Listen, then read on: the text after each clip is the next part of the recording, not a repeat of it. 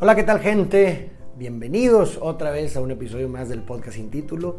Gracias por el tiempo que se dan al escucharme, por dedicar su recurso más importante y no renovable. De verdad y de todo corazón les entrego mi corazón lleno del sentimiento de amor y gratitud. Gracias por cada comentario que dejan, gracias por cada vez que comparten este contenido. De verdad, este contenido es por y para ustedes.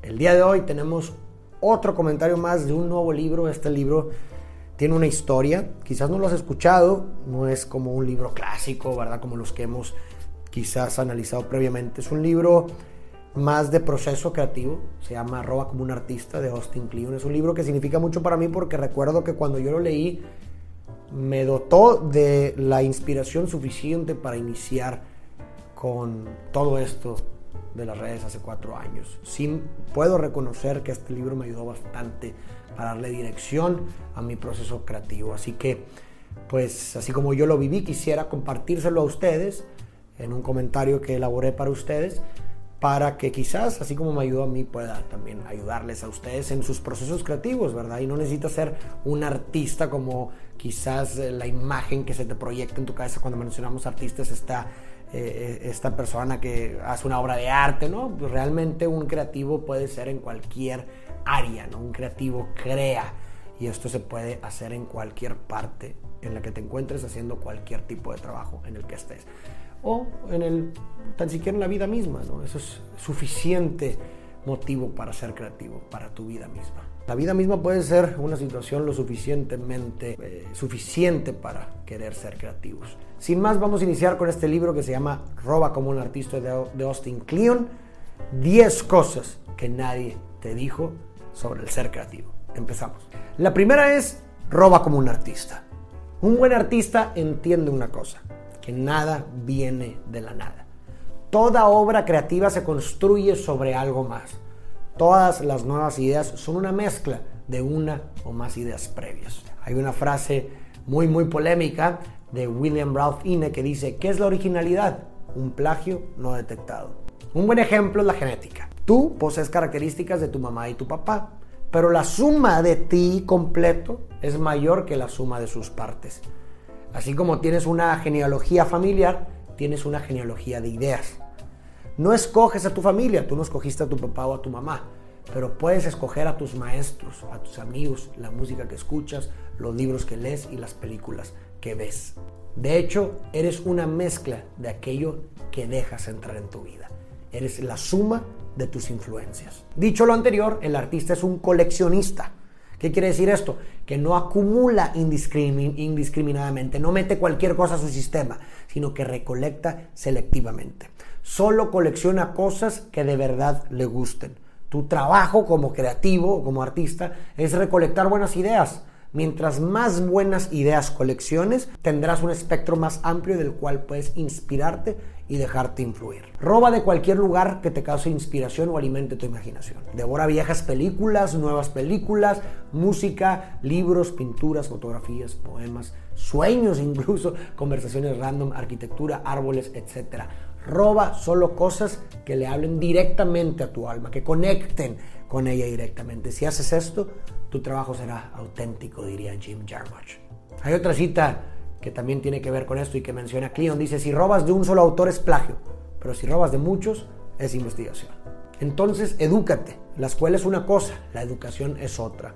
Estés en la escuela o no, siempre es tu trabajo educarte. Tienes que ser curioso, busca cosas, profundiza más que todos, googlea absolutamente todo, tus sueños, tus problemas, tus curiosidades, lee. Los libros también son una fuente de inspiración bastante fuerte. Segundo, no te esperes hasta saber quién eres para empezar. Si me hubiese esperado, yo hoy coincido con Cleon, si nos hubiésemos esperado todavía, a eso estaremos sentados todavía tratando de descubrirnos en lugar de estar haciendo cosas. El acto de hacer es fundamental para descubrir quiénes somos. Así pues, empieza ahora mismo a copiar. Acabando este video, empieza a copiar. Primero tienes que saber a quién copiar. Segundo, tienes que saber qué copiar. ¿A quién copiar es fácil? A quienes te inspiren, a tus modelos a seguir, a las personas que hacen cosas que tú quisieras.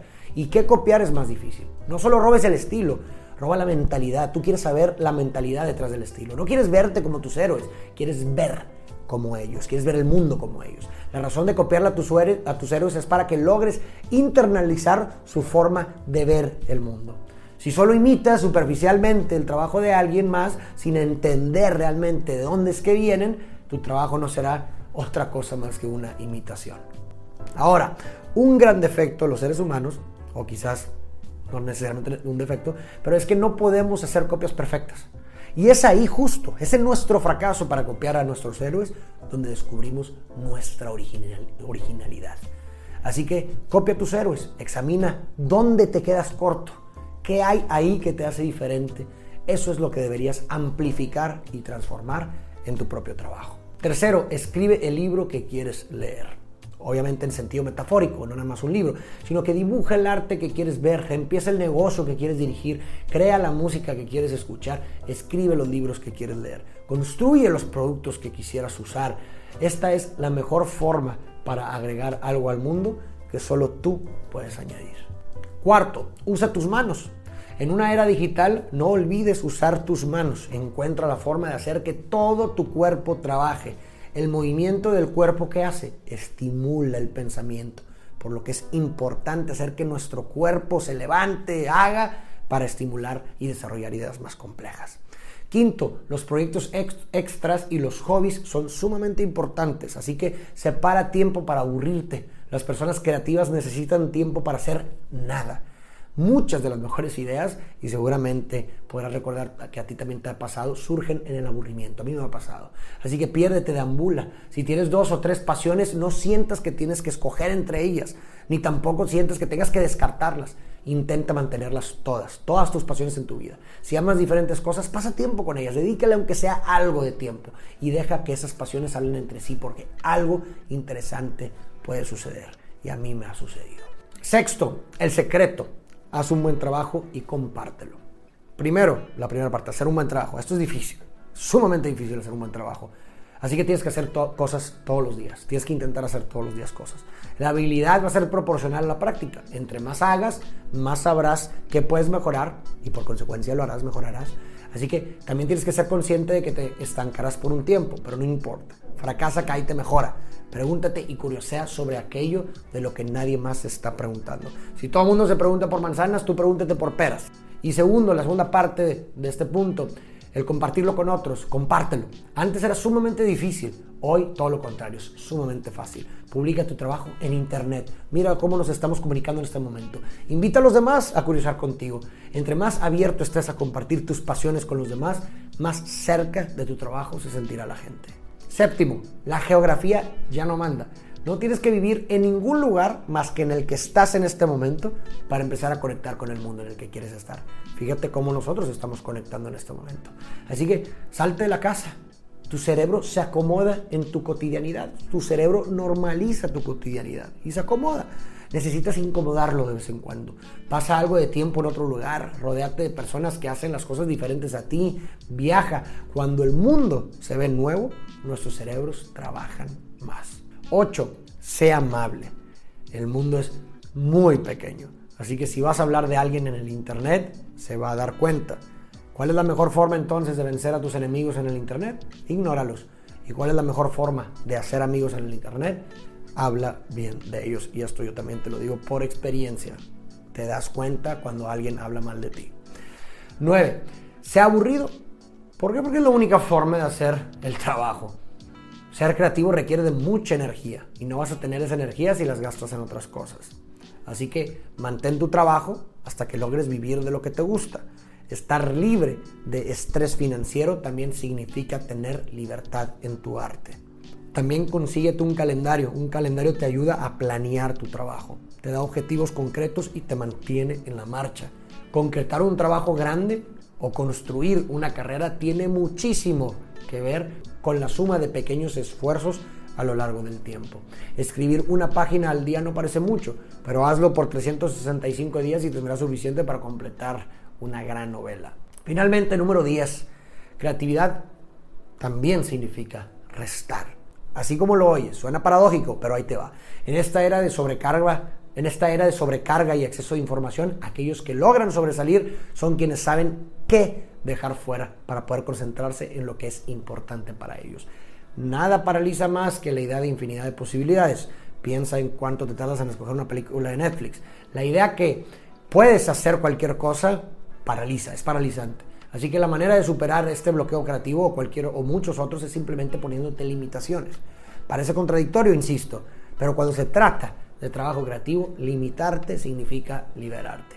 Así que, no sé, por ejemplo, escribe una canción en tu hora de comida, o pinta un cuadro con un solo color, o compone una canción solamente en una escala. Estas limitaciones pueden sacar lo mejor de tu trabajo. Así que no saques excusas para no trabajar. Haz cosas con el tiempo, espacio y materiales que tienes en este momento. Las limitaciones correctas pueden llevarte, insisto, a tu mejor trabajo. Entonces, en resumen, roba. Es decir, recolecta ideas que te inspiren para que hablen entre sí y surja algo único. Empieza ya. En el acto de hacer, descubrirás quién eres. Crea las cosas que te gustarían consumir, el libro que quieres leer, la película que quieres ver. Haz que todo tu cuerpo trabaje. Acuérdate que el movimiento estimula el pensamiento. Separa tiempo para aburrirte. No descartes tus pasiones. Dedícales tiempo y deja que hablen entre sí. Algo interesante puede surgir. No te olvides de hacer cosas todos los días. Así podrás mejorar y también comparte tu trabajo en Internet. Incomoda tu cerebro, pasa tiempo en otro lugar, rodéate de personas que hacen las cosas diferente a ti, viaja. No se te olvide que cuando el mundo se ve nuevo, nuestros cerebros trabajan más. Sea amable, el mundo es muy, muy pequeño. Mantén tu trabajo hasta que logres vivir de lo que te gusta. Estar libre de estrés financiero también significa tener libertad en tu arte. También calendariza tus objetivos. Hacer algo grande tiene que ver con pequeños esfuerzos a lo largo del tiempo. Y finalmente, ponte limitaciones a la hora de crear. En el trabajo creativo, limitarte significa liberarte. Muchas gracias por escucharme nuevamente. Espero que hayas encontrado útil este resumen, este análisis, este comentario del libro Roba como un artista de Austin Kleon. Déjame tus comentarios, ¿te pareció interesante? ¿Crees que algo de todo esto te puede servir para tu proceso creativo, para que crees algo, para que inicies algo? Déjame tus comentarios, me gustaría saberlo. Si crees preciso también compartir este video con alguien más, te lo agradecería bastante. Hagamos viral la sabiduría para que más gente se pueda eh, eh, beneficiar de este tipo de contenidos. De verdad te lo agradecería bastante. Muchísimas gracias nuevamente por tu tiempo. No te olvides de suscribirte si no lo has hecho tampoco. Te mando un fuerte abrazo y nos vemos en la próxima.